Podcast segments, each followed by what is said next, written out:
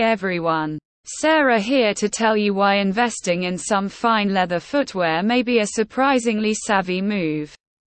Now I know boots seem like an extravagance, but on today's No Bull Boots podcast, I'm going to explain why quality kicks could pay dividends in the long run.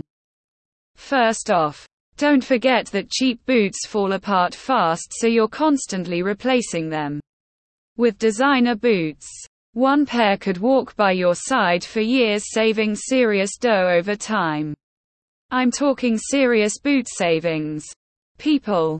Plus, doesn't having a loyal leather friend sound better than a string of flimsy flings? There's also the health benefits. Those supple skins hug your dogs in all the right places. Preventing pain. No more blisters or achy dogs keeping you down. And the memories. Oh, the memories. Leather lace ups become your photo album holding cherished toe tales you'll relive for years. But the coolest perk has to be how fancy footwear never goes stale. While trendy boots with a Leather legends like my fancy 7 or 9s withstand fashion fads always on point.